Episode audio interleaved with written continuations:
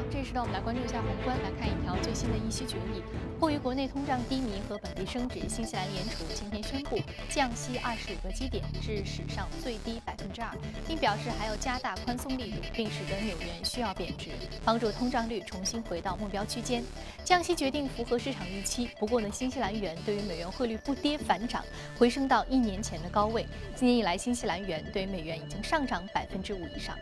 自7月底以来，在不到2周的时间里，已经有日本、澳大利亚、英国等多国央行扩大宽松的货币政策，货币宽松愈演愈烈，投资者加速涌向安全资产。英国脱欧公投之后，全球金融市场发生了显著的变化，充裕的流动性推动股票等风险资产走强，市场不确定性也吸引了资金流入日元和黄金等避险资产，这两类资产罕见同涨。最近2个交易日，多国国债成为了市场宠儿，国债收益率降至历史低位或阶段性的新低。我们来看一下美国，全美房地产经纪商协会周3发布的数据显示，2季度美国83%的大都会区的房价同比上涨，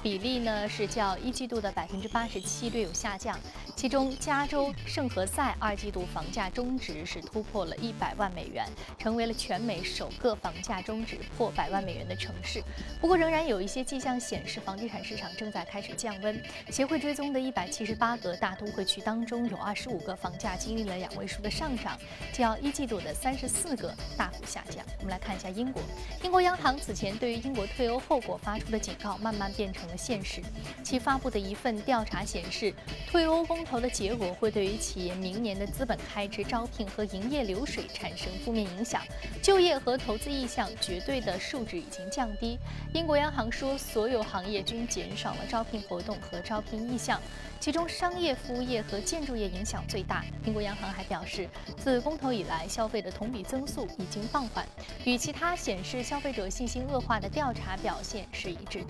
我们再来关注原油市场方面，美国能源信息署周3发布的报告显示，美国上周原油库存连续第3周大幅增加，增幅达到110万桶，超出了市场预期。英国金融时报则是报道，为了争夺客户，沙特7月原油产量增至创纪录的水平。这些数据加大了市场对于原油供应过量的担忧。受到这个消息影响，10号国际油价继续下跌。好，刚刚我们浏览完了宏观方面的消息，接下来我们再来关注一下美股3大指数隔夜的变化情况。我们看到美股3大指数隔夜呢是全线下挫的。那么具体来看，道琼斯工业平均指数跌幅是0.2%，纳斯达克综合指数下挫0.4%，标普500指数下挫0.29%。好，接下来马上关注到的是第一财经驻纽约记者葛维尔在收盘之后给我们发回的报道。早上主持人，隔夜美股主要是受到了能源板块拖累而受挫。具体来看到企业财报方面，迪士尼公布3季度的财报，扣除特殊项目之后，每股盈利$1.62，较预期好出1美分，营收增长9%，达到143亿美元，同样也是好于预期。但与此同时呢，公司也表示 ，ESPN 在上季度的订阅用户继续呈现萎缩。目前呢 ，ESPN、ABC 和迪士尼频道依然是该公司的主要利润来源，但是我们也看到传统电视业的市场不断萎缩，确实是令到投资者感到担忧的部分原因。而面对这样的一个局面呢，迪士尼也宣布将会出资$10亿来收购 BAM Tech 这一家公司。这是一家由美国职棒大联盟所成立的科技和视频流媒体公司。同时呢 ，ESPN 也将于今年新增基于互联网的服务，迪士尼的股价在隔夜上涨约1.5%。再来关注到中概股，京东公布财报，上季度盈利意外的上涨，部分原因来自于毛利的增长，股价上涨超过4%。而阿里巴巴在周4财报公布之前呢，股价也是呈现2%的上扬。主持人，非常感谢格维尔给我们带来有关于市场观点的一些汇总。这里是正在直播的《从华尔街到陆家嘴》啊，我们说今年一直老生常谈就是全球央行的一个宽松的货币政策。那么在这个大背景之下，资金流向将会如何？马上进入到今天的节目。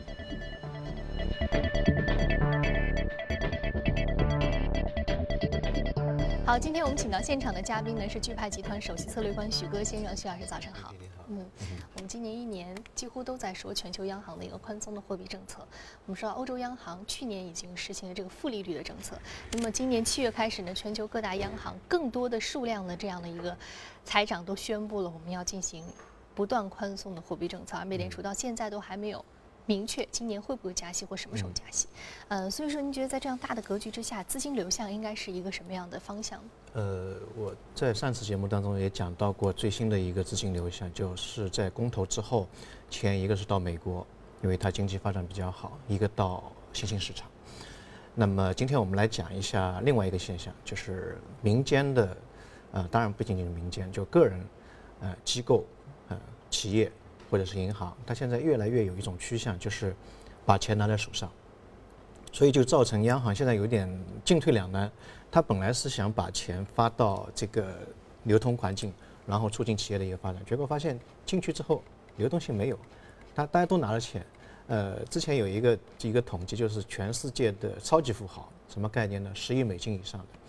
那现在他的手头上的现金的比例大概占到22.2%，这是2010年以来的一个最高水平。但是2010年的时候，我们知道是全球的一个次贷危机，当时你投什么都亏，所以现金为王。现在的情况跟2010年那个时点上面，差不多。所以大家都有点担心。其实我们说，我们普通的老百姓大概有22.2%的这样一个现金在手上，已经是非常少的，非常正常的。所以一般像这样的一个我们所说的这个高净值人群，他们一般的这个现金的这个比例正常应该是多少？在一个正常的经济周期，现金其实就是应付应急的一些部分，占资产配置的这个比例上面来讲，一般是5%左右。就你日常你有开支是，所以它95%的资产都是在投一些标的的，特别是对一些高净资产，特别它钱越多的话，它现金的比例应该是越少，因为一个人平时用的这个钱其实是很少。如果10亿美金的话，那你如果是20%，就是2个亿美金的一个现金放在家里面，这个是一个非常可怕的一个数据。包括我们普通投资者，刚才讲到是一个非常有钱的人，普通投资者现在像日本、像德国。它的那个存款和现金的这个比例已经到了这个1995年以来最高的一个水平。还有一个英国在公投之后，目前现在民间就是在收集纸币和硬币都收。如果央行出来或者银行出来的那钱，它宁可放在家里面的。现在已经到了1997年以来的一个最高的一个比例，大家都不愿意把钱去进行做一个投资。那么这个背后，我个人认为是2个原因。第一个就是上半年的黑天鹅事件比较多，做什么都不顺啊。第2个呢，就是资产荒。现在全世界的这个资产的收益率，按那个债王格罗斯的讲法，就是到了500年的一个低位，它的这个整个收益率是非常低的。所以，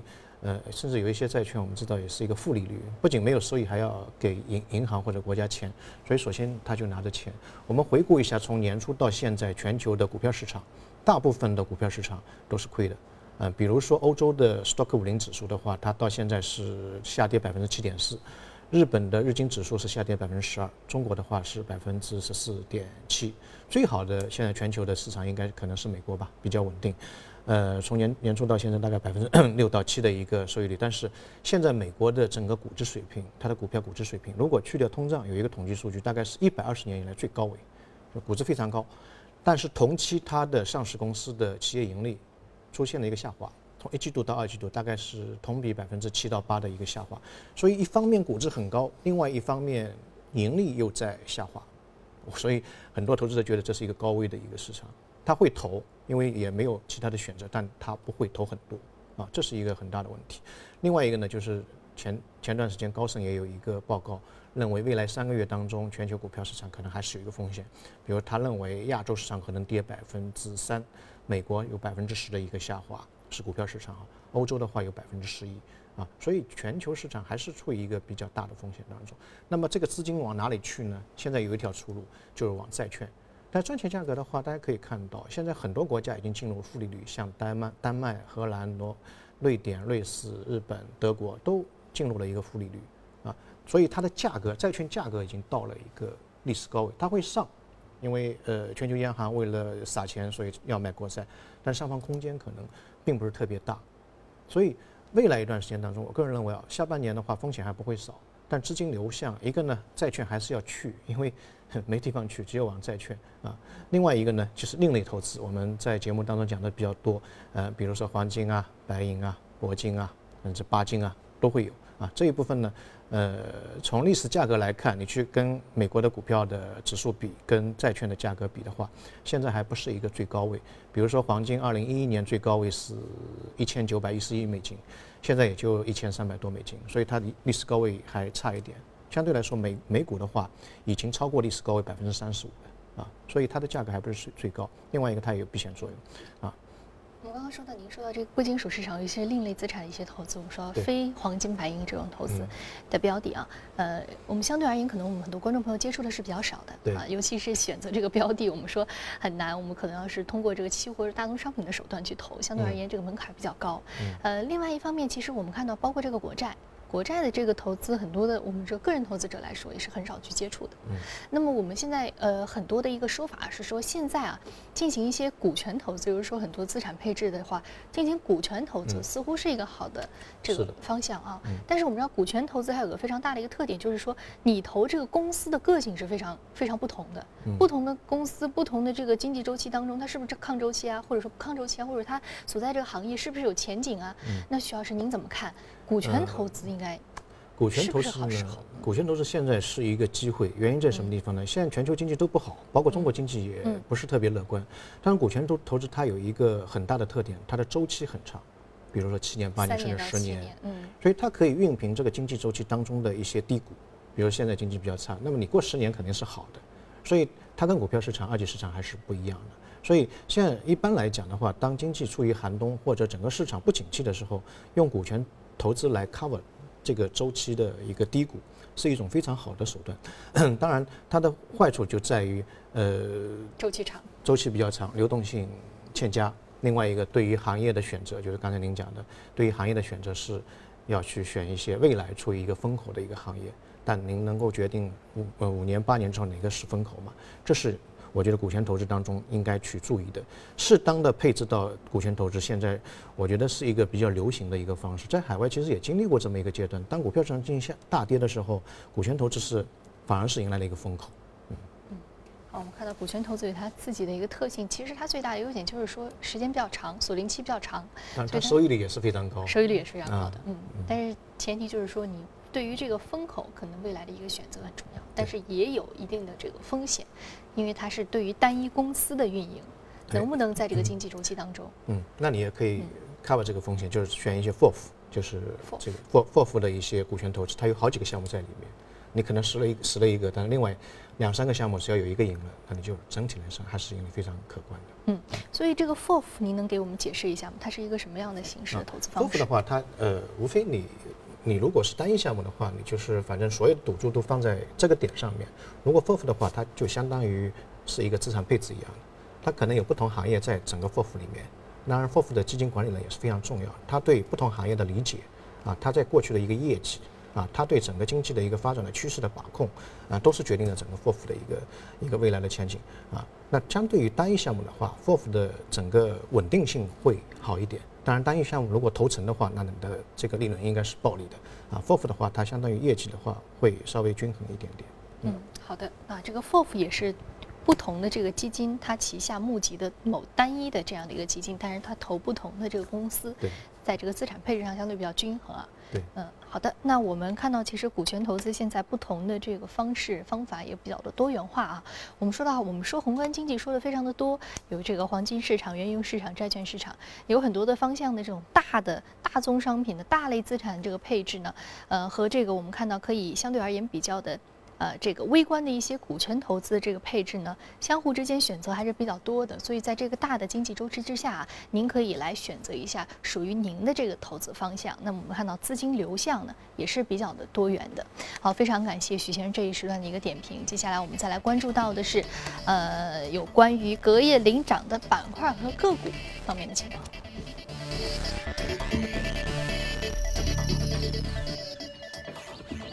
板块方面，企业集团服务、公用事业、工业品和消费品板块是领涨的。我们再来看到的是个股方面，来自于工业设备、零售、健康服务、信用服务、网络信息服务和商务服务板块的个股是领涨的。我们今天要说到是健康之路医疗，是来自于健康护理板块，上涨幅度18.27%，目前的价格是21.36美元每股。它的整个市值大概8个亿，上个月是涨了将近50%，这个月又涨了25%。那么这家公司实际上它不是扑在一线去帮别人看病的，它是给医疗机构去提供service 的，提供服务的这么一家机构。比如说，它为一些老年人或者退休的一些人员提供一个特别的医疗计划，或者说补充医疗但是这一块呢它不盈利。那么它上个月涨的话呢，也是因为它把这一块业务长期不盈利的这块业务，它就断然的砍掉了，砍给一家叫 Sharecare 的一家公司，$3000万给卖掉了。然后它的整个主营业务就非常的清晰。那么另外它的一些主营业务，比如说，它有一个专门的预测不同人群的这个医疗的一个计划。比如说像中国的话，南方人和北方人得的病可能就是不一样，因为这个地理环境、空气啊、那个温度啊不一样啊。那它有这套系统和软件可以去甄别或者筛选这个医疗方案是不是适合于他们。另外一个它做的很重要的一个就是 network， 就是网络上面把医院搬到线上。包括它的网络的支付啊，以及 APP 帮医院去建立一个 APP 啊，以及这个医疗呼叫中心的一个网络的一个建设，这一块它做的也是比较好。那么这一次的隔夜上涨的原因呢，是它的2季度的业绩报告非常好。2季度业绩报告的话，因为它砍掉了一块不盈利的一个业务，然后整个主营业务就发生了一个比较好的变化。它预计到年底的话，整个今年的 margin 就是利润的这个增长会达到20%，所以未来的前景大家也是非常看好这一家公司。好，我们看到未来前景还是非常广阔的一家公司啊。非常感谢许哥进这一时段点评，这里是正在直播的《从华尔街到陆家嘴》。那接下来我们进一段广告，广告回来继续接着聊。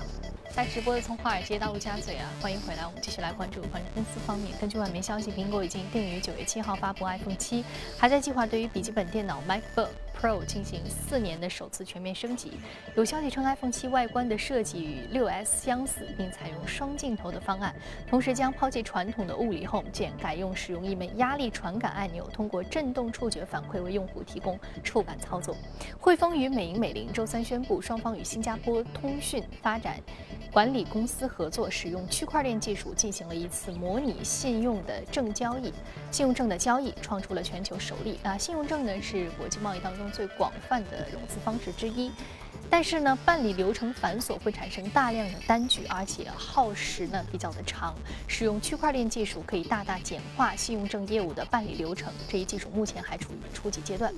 京东发布2016年财年的第二季度财报，第二财季的商品交易总额是1604亿元人民币，同比猛增47%，净营收为652亿元人民币，同比增长42%，净亏损人民币是1.321亿元，较上年同期是减亏74%。预计第三财季营收是590亿至610亿元人民币，同比增长约34%至38%。受到二季报提振，京东股价盘前涨幅近10%，收盘时涨幅为4.6%。苏富比拍卖行公布的财报显示，尽管全球艺术市场销售下滑，但是呢，苏富比2季度实现营收$2.987亿，营收和利润均是远超分析师的预估。苏富比股价在收盘时大约涨了13%。路透社消息，美国消费者团体周三向肯德基递交一份超过35万人签名的请愿书，呼吁该公司停用含有抗生素的鸡肉。麦当劳上周宣布将停止使用在饲养过程当中摄入人类抗生素的鸡肉，比原计划提前几个月。肯德基的姐妹品牌必胜客和塔克中承诺2017年停用含人类抗生素的鸡肉，而肯德基目前还没有做出相应的承诺。好，刚刚我们看完了公司的资讯之后，我们再回到资本市场，和嘉宾一起来聊聊今天值得关注的板块和个股。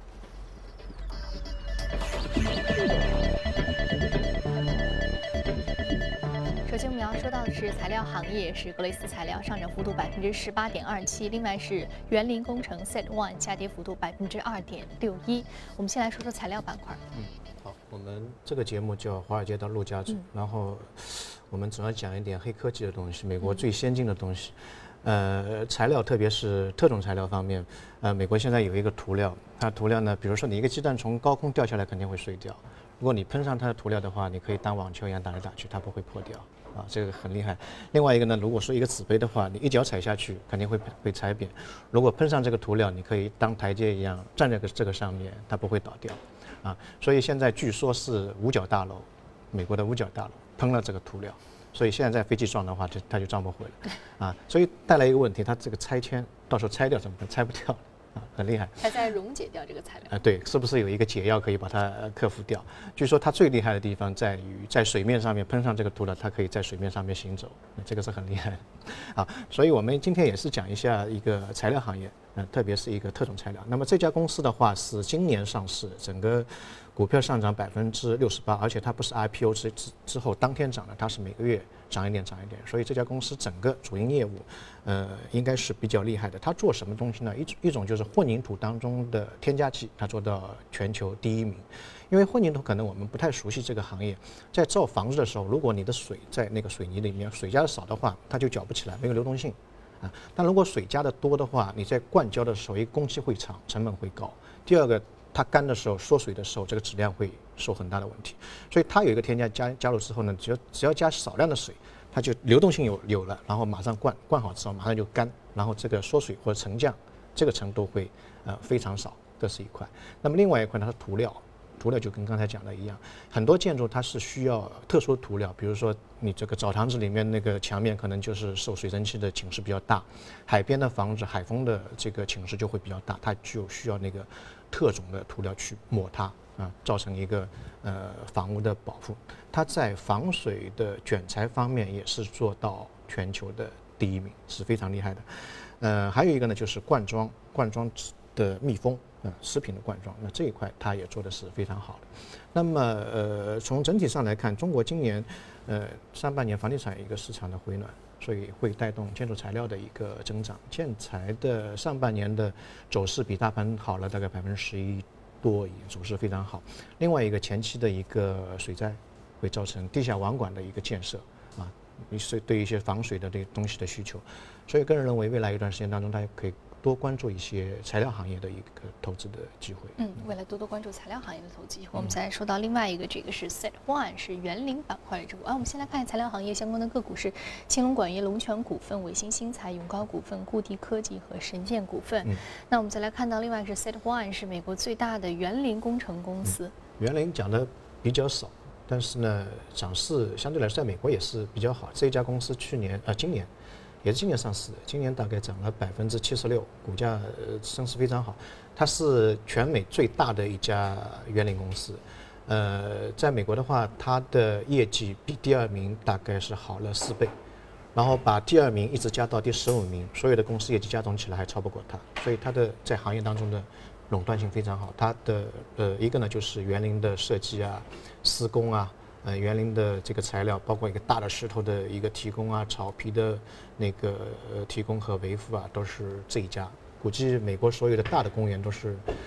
它来进行做的一个行业。那么园林这个行业呢，它主要是对上下游的控制非常好。它在美国和加拿大大概44个区有设有办事处。它在这44个区当中，80%地区它是做到第1名，上下游的企业有2900家，都是被它所控制的，所以这一家公司在美国的这个行业地位是非常好的。但反观中国的话，个人认为现在中国的园林这个行业还没有形成一个龙头的一个企业，因为进入门槛很低。全中国大概有1.6万家的民营企业都在这个园林行业当中厮杀，还没有形成一个三国的那种格局的一个行为。但是整个行业的发展，未来一段时间会非常好。一个呢就是我们的土十条对于土壤的改善，另外一个美丽中国的一个概念，未来一段时间当中，个人认为这一块的基建的施工，或者说市场的需求，相对来说会比较大一点。好的。我们看到这个园林板块相关的个股是比较值得关注的啊，主要是因为这个基础设施建设的一个大力的一个助推。我看到美国的其实新屋的开工数量所带动的一些周围的行业，包括这个家居行业、建材行业的一个崛起。我们看到基础设施的这样一个大的这个园林工程的建设，是带动了园林板块的一个崛起，这是一条正的一个逻辑链。对，它是一个周边的一个产业，比如说你做一个小区，肯定要配一个绿化啊，这一块是比较大的一个增长的潜力。好的，非常感谢许哥先生这一时段给我们带来的这个精彩的解读啊！这里是正在直播的《从华尔街到陆家嘴》，那我们今天播出内容，您可以通过我们的官方微信公众号“第一财经资讯”查看。另外，您有什么样的意见和建议，可以通过微信留言。此外，您还可以到荔枝和喜马电台搜索“第一财经”进行收听。好，节目最后，我们来欣赏一下在伦敦展示的360度全方位的装置艺术谢幕。物是一件沉浸式的装置作品，由5600根白色单晶硅棒组成，从屋顶垂挂直达地面，形成了一个8米高、直径18米的圆形幕墙，极为壮观。360度的圆形幕墙充当屏幕，上面可以投射由多位多媒体艺术家创作的影像作品，以及由音乐家带来的令人惊奇的表演。因为硅棒是半透明状的，所以观众可以从圆形幕墙的内外两侧看到影像，而且因为硅棒的柔韧性，幕墙还会处于一种震荡状态，为观众呈现一场视觉的震撼体验。大型艺术装置谢幕是阿拉德在2011年创作的一件作品，曾在很多地方展出过，得到一致好评。不过，2016年版本的谢幕与2011年的那一版并非完全一样。For the performers, all the performers, it's a different music program. But here we